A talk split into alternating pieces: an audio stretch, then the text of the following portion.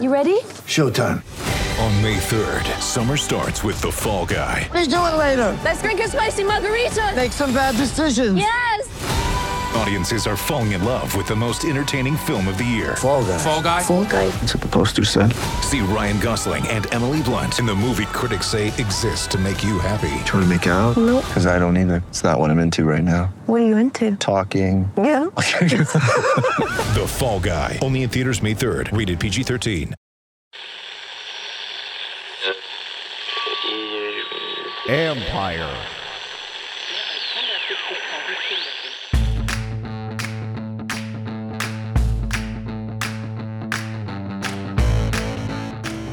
Hello and welcome to my podcast, talking about yet another Redskins loss, but looking at the big picture with Michael Phillips of the Richmond Times Dispatch. That means a lot of Dwayne Haskins and a little bit of Urban Meyer. Michael also has a fun story coming out this week on the top Redskins press conferences over the past decade. Now, we didn't get into that, but I'm just giving you a heads up for what's coming this week from Michael. Then it's me with my observations, including some more on Urban Meyer. What does his presence mean at that game Sunday? And more on Dwayne Haskins, and also a little bit on Montae Nicholson. But first, here's my conversation with Michael Phillips of the Richmond Times Dispatch.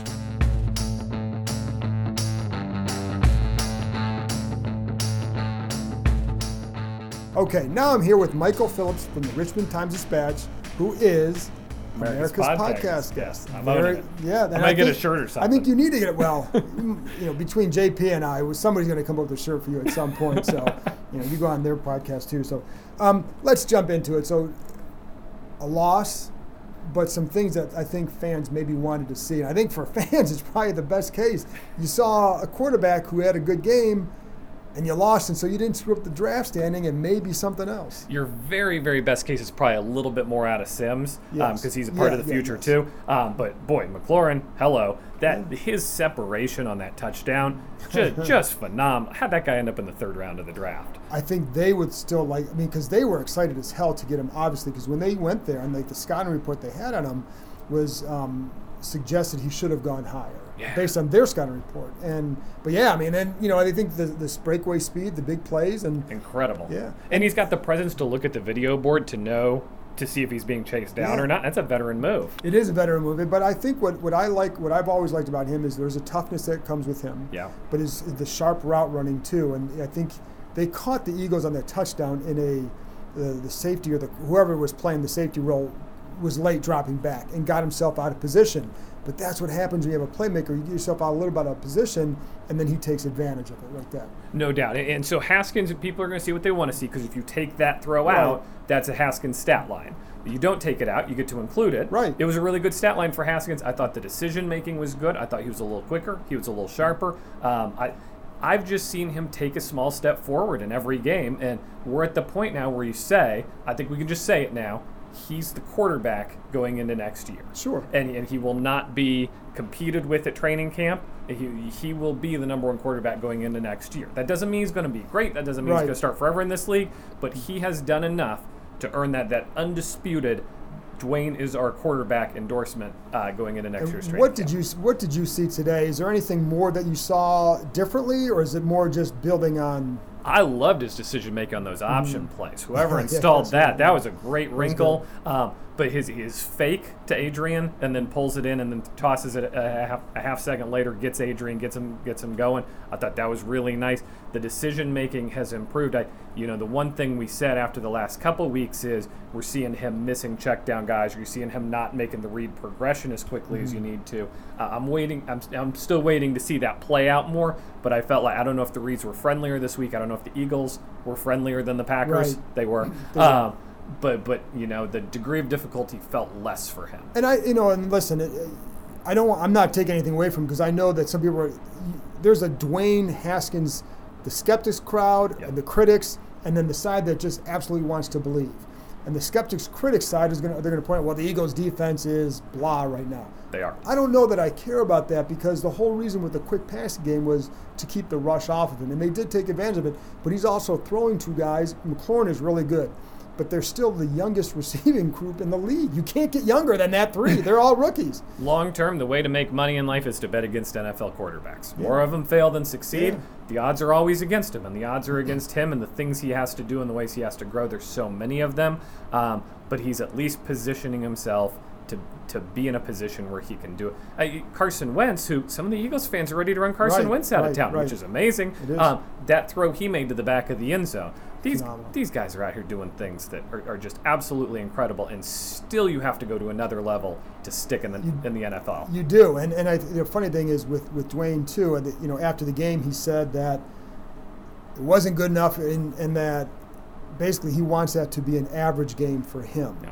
Which you have an average game like that, you're going to camp. Let's, Yeah. let's be real here. But like you know, I mean, he seems like he's also more comfortable after games talking to us in the pre- last couple weeks, maybe. We really, uh, uh, yes, to that. Uh, we really noticed. I, I know you noticed it too because I saw you tweet about it. There was a difference in the style of the play Oh, calling absolutely. early in the game too. Yeah, and I think and I think that suits his style right now. In, Mm-hmm. in talking to people here, and I mean, have asked somebody what would be the ideal situation for him. It's a quick passing game. Let him use. He's he's got the vision. He's got this. He's got the arm.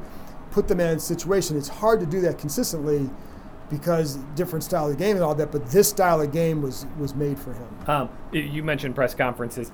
He needs to learn uh, to be a little bit better after losses. Yeah. Um, Well, yes. He's he's become very good at presenting and, and sharing with us what happened after a win. Uh, he's got a little of that Cam Newton to him where he, he's not super interested in, in breaking anything down after a loss, which I think I'd be salty about losing too. I I'd be salty, and I think the one thing I liked better than it, like, and I part of this is the bar for that was the Minnesota game, Yeah. where he was just downright morose, and I don't think you want to be quite like that.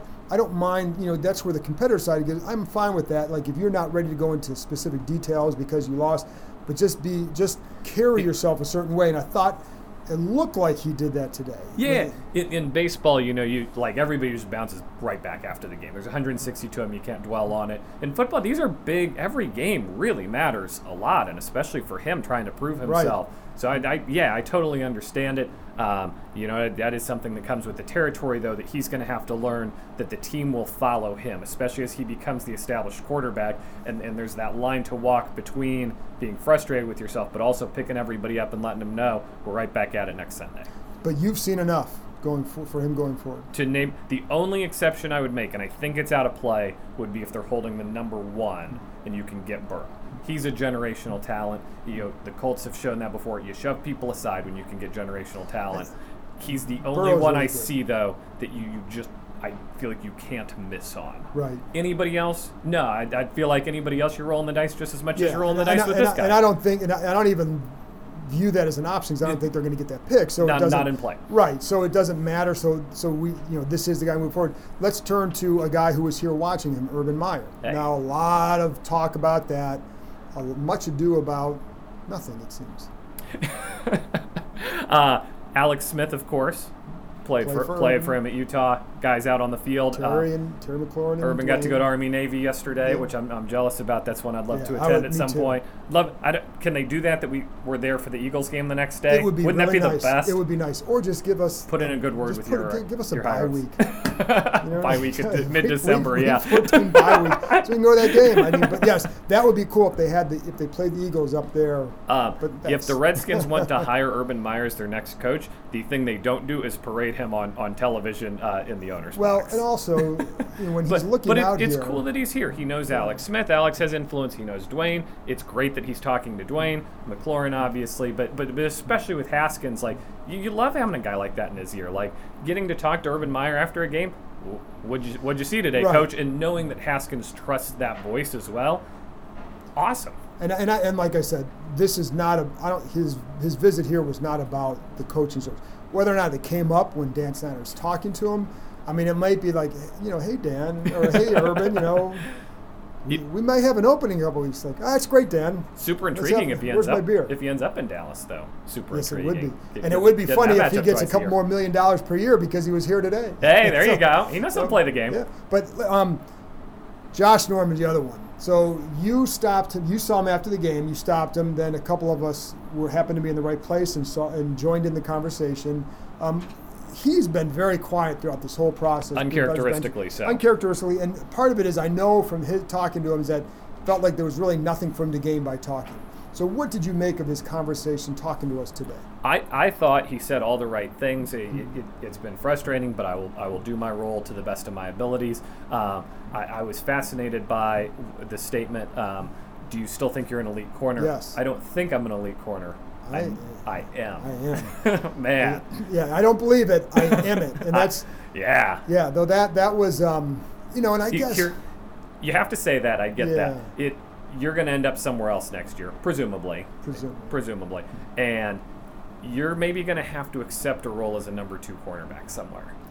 Mean, that's going to be a tough adjustment for him. I think it's going to be a tough one, and there's I'm sure I'm certain that there's a spot in this league still for him if he wants to do it. And I think like he is he's one of the 64 best cornerbacks yeah. alive, able to play right now. I believe that he's yes. he's a top. He's not a slot corner. He's a top two corner on an NFL team. There's a lot of guys getting beat out in this league. He can go out there and still play. I think the question is, does he can he accept certain things because and who's going to sign him because he's made it clear he can walk away.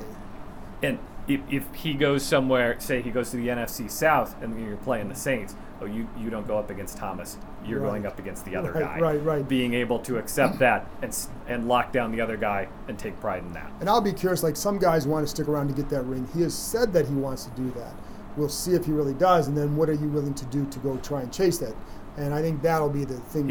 He, he falls in the cr- crowd of guys I've always loved talking to. I love his candor. I, do, I love what he does off the field. A very charitable yeah. guy. Um, and, and the NFL just isn't made for unique guys. No. The NFL is made well, for, for foot soldiers who play their role, do their and don't make noise. The NFL is made for Ryan Kerrigan. Yeah. You, yeah. you, you, you line up some coaches. Who do you, who do you want to? I want oh, I want twelve Ryan Kerrigans. Right. You know, just does his job, does it well, doesn't make a lot of noise and that that's tough for Josh, but I, I have always enjoyed talking to. him. I, I, I do too. think highly of him. Beca- he becomes a lightning rod for criticism too. When yes. you talk like that, you have to back it up every single time, and people don't want to hear that you are supposed to have help on this play or that play. They just see 24 trailing and, and having the guy catch it on him. So you invite that credit, like Ryan Kerrigan never talks. The criticism doesn't qu- come quite as hard, even though this was not a good year for him.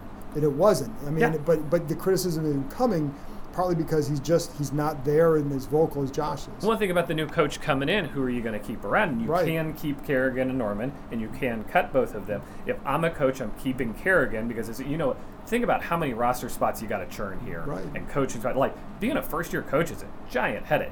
Like especially here, right, you've got right. you want you have to do everything for the first time. You know, unless it's a repeat coach, you got to learn to do everything as a head coach, and you got to change everything, and you got to turn over all these roster positions you won't have to every year give me a Ryan Kerrigan. Give me a guy like I don't have to worry about him. Like, do I want to replace him eventually? Sure, I, I think I do. Absolutely. But he's a guy I don't have to worry. He's one less headache for me right. than my first year. And then it depends what defense you're playing, the style of defense too. I think part of the reason why Smell Josh four three. Yes. Hey. And part of the reason that I don't think Josh has talked is because what if he knows all these changes might take place here. Mm-hmm. What if the new per- people want to keep him? Sure. What if he wants to stay here? This is his way to stay here is to not sound off because then do don't once you start sounding off, you're pissing off the owner. You tick off the owner, you're gone. I don't think today's comments will be interpreted. No, absolutely in, not. In, in a negative. People will laugh at him saying he's still an elite corner, and the reason why is because, haha, you haven't seen Correct. it out there Correct. in a while. But I, I, thought the notes he sounded were exactly what you would want to hear from a guy in that position. Last thing, a little bit disappointing. The defense again today on third downs was 11 out of 16 horrible, and the run defense continues to stink. And I think I thought the defense had turned a little bit of a corner in overall. Mm-hmm. Today, to me, was a set, was a bad setback for them. I would agree with that, and, and, you know, you you can talk about injuries in the secondary if you want to. I think there was still fielding talent back there, and I think they were getting gashed in the run game. They were as well. And, the Eagles the run, are missing a lot the of run, the run game is not sustaining injuries, No. and you look at the Eagles receivers, and, and that was probably a, a fair on fair matchup. there. Exactly. This is Uh, this is a third, fourth preseason game type matchup in some way in some of those areas. Some someday when we talk to Dan Snyder, I will ask him how Greg Manusky managed to keep his job for 14 weeks of the 2019 I season.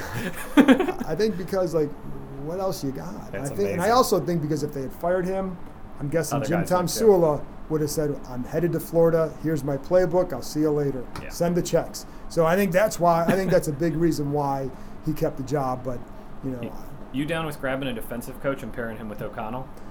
I'm down with getting a really strong leader, whoever that is. Culture. I, yeah, I just I, I'm like I don't. Obviously, developing Dwayne Haskins is a big deal, but I think they've tried to develop the quarterbacks here in the past. That's how they got Jay Gruden.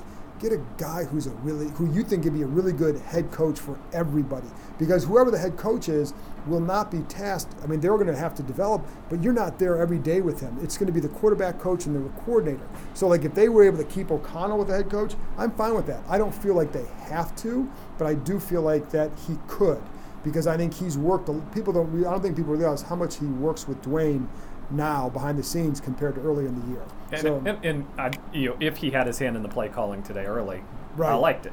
And if he had his hand in the play calling late, I didn't like it as much. right. but I and I you know and I think he I think Kevin has a good future ahead of him. Yes. But I don't know that it's I, I would my thing is just get a good head coach and don't limit to one side of the ball. Get a guy who you think this is the leader that should can win here because that's a hard. It's obviously been a hard thing to do, but don't.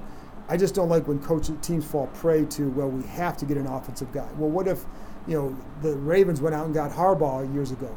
Pretty damn good coach, you know. But he and he but the thing the difference is he has a philosophy, knows what he wants, and is willing to make changes and try things. Lamar Jackson. So that's what Kime 2020. there you go. So, anyways, let's end on that. Yes. People are driving off the road right now. So, all right, Michael, thanks a lot. Michael. Phillips, Richmond Times Dispatch.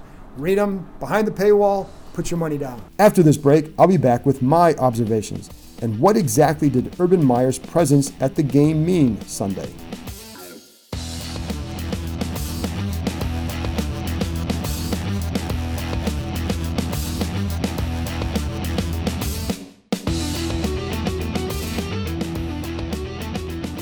Okay, now it's time for my five observations.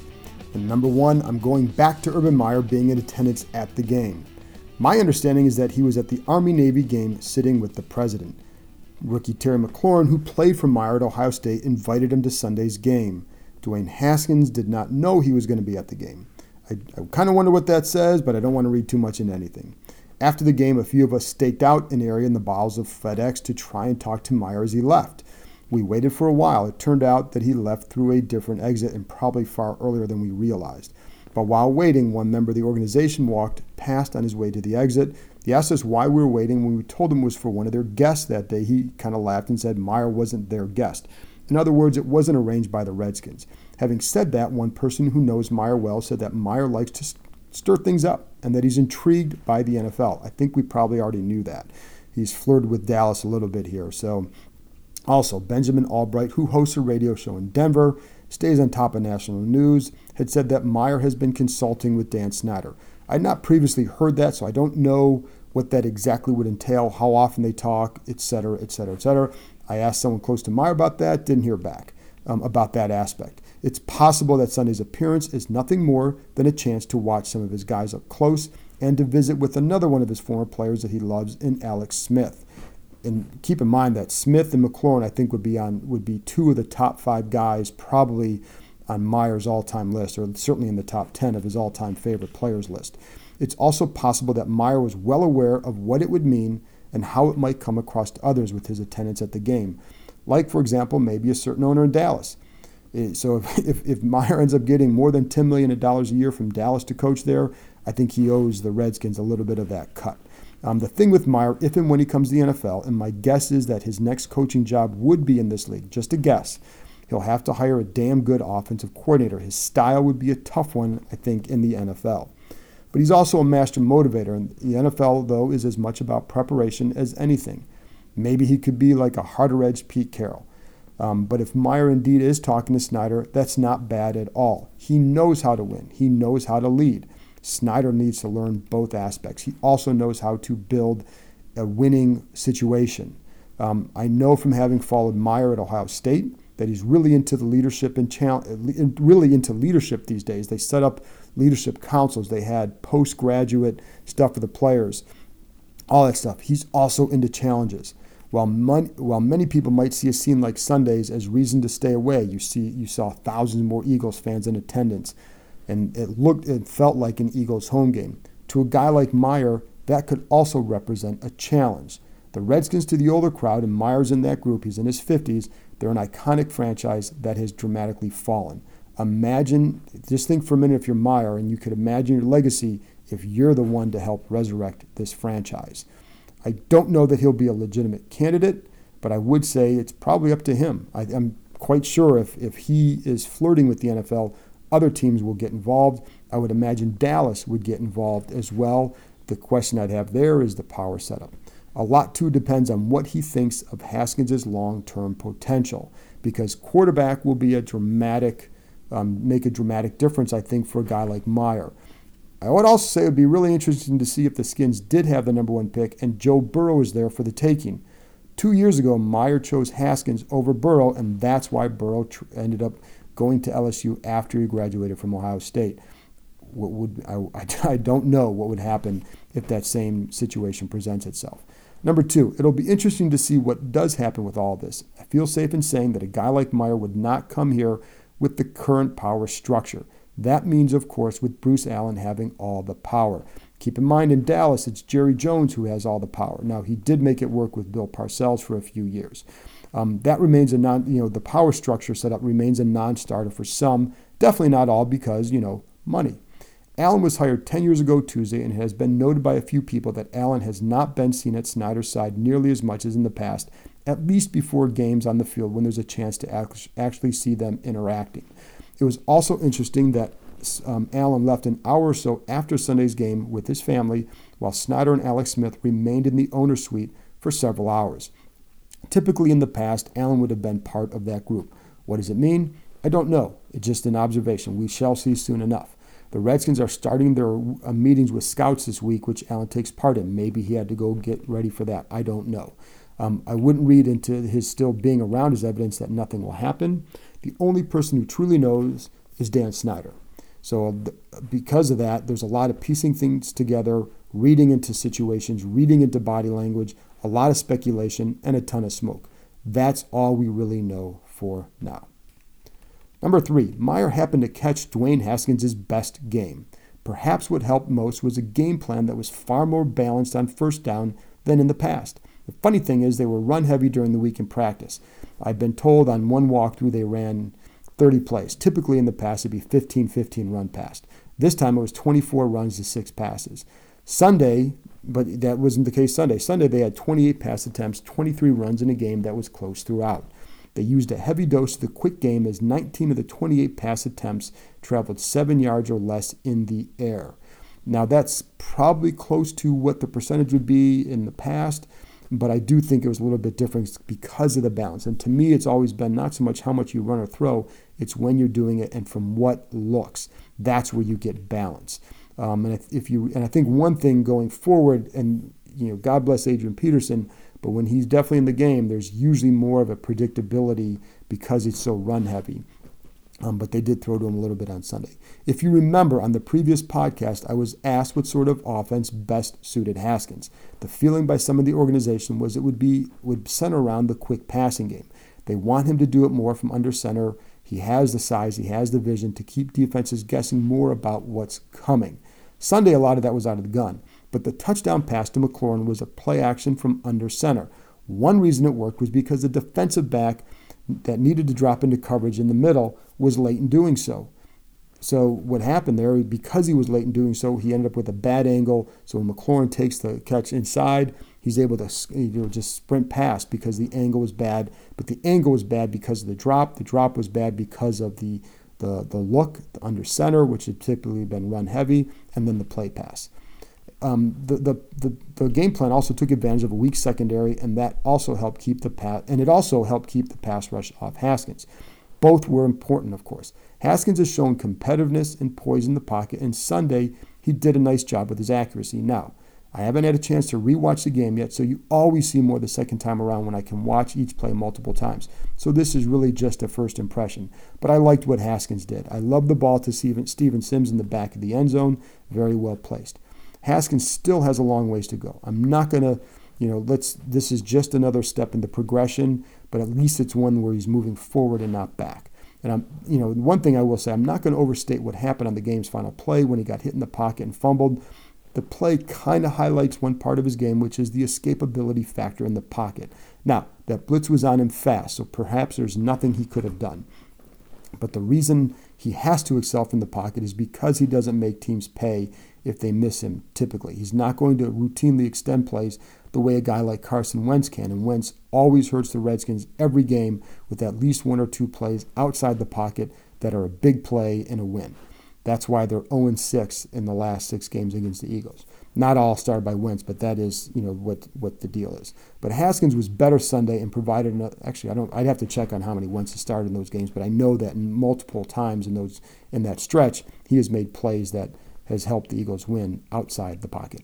Haskins was better Sunday and provided another step in his progression. Also, in talking to Steven Sims afterward, he spoke about Haskins becoming a more vocal leader. He said that Haskins was even chastising Donald Penn once or twice to get back in the huddle and to be quiet. That's a good sign, too. Also, and one of the things I'm going to be looking forward to and watching the tape again is watching how Wes Martin did against Fletcher Cox.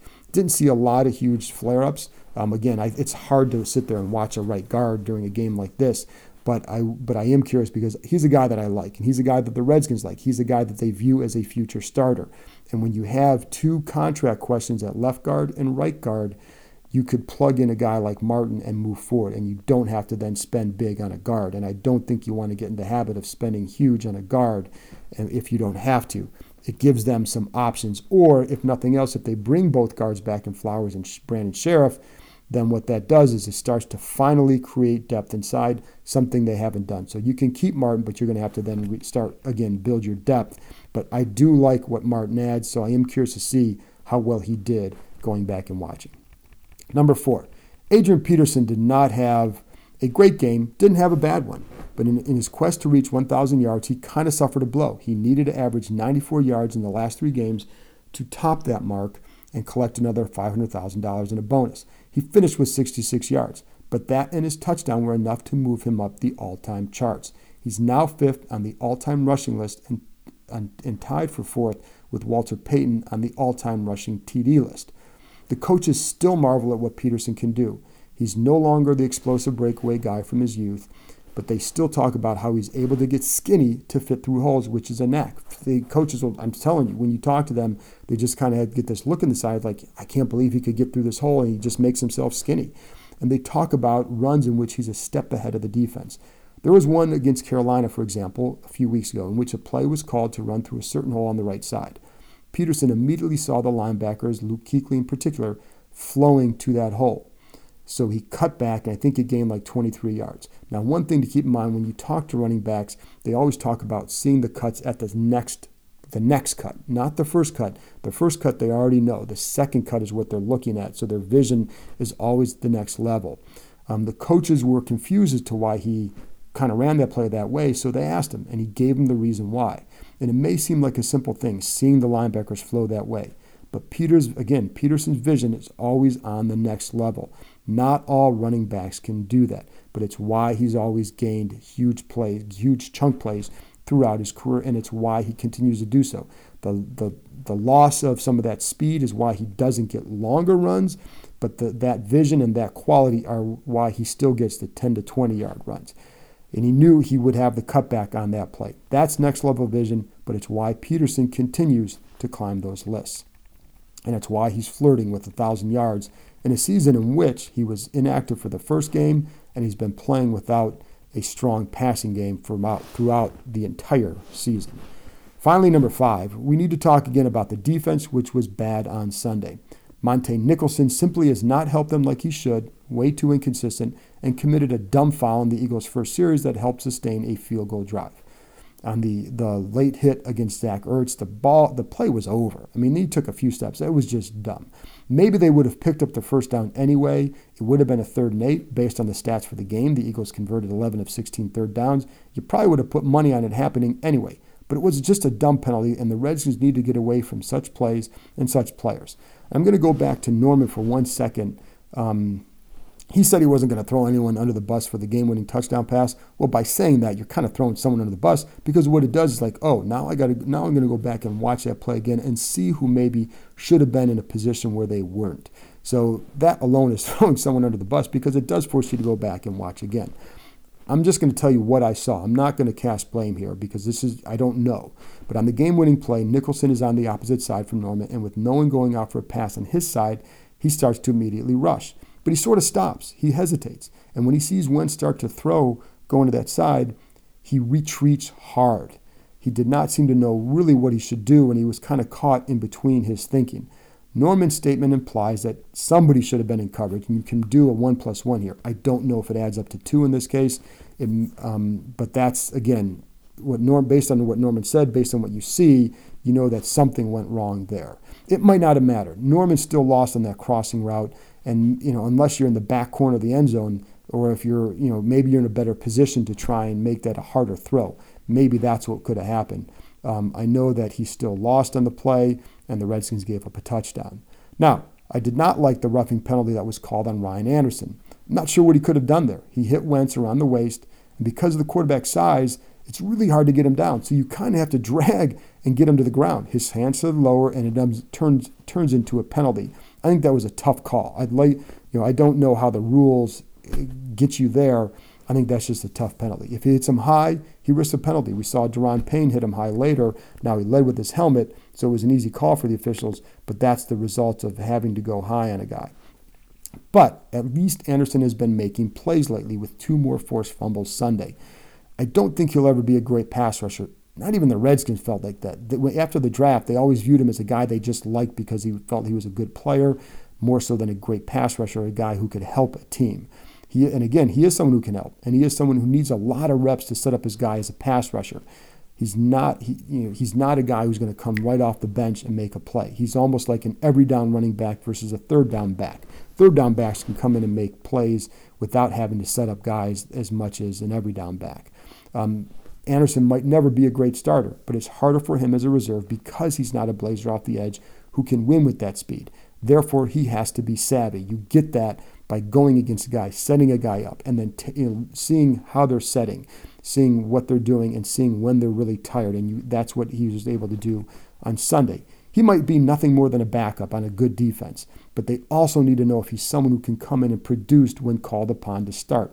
That's what he's doing now. He's a, he's a pretty good, he's a solid run defender who does set a good edge. And, you know, it's funny because you look at that front seven and they should be, this group should be absolutely better against the run. I don't know why they're not. I do think that the corners and the defensive backs have to do a better job there. That's where I think if you can play a have a situation where you have Landon Collins in the box more, that would probably help. Um, but you know, I'd have to really sit down and look at that as to why they're not better there. Um, regardless, as far as Anderson, a good finish would help his future. I would certainly not pass up anyone in the draft because of how he's playing, but it's good to have depth now or in 2020. That's it for now. Thank you to Michael Phillips of the Richmond Times Dispatch for joining me. And thank you, as always, for listening. It could be an interesting week. I'll talk to you later.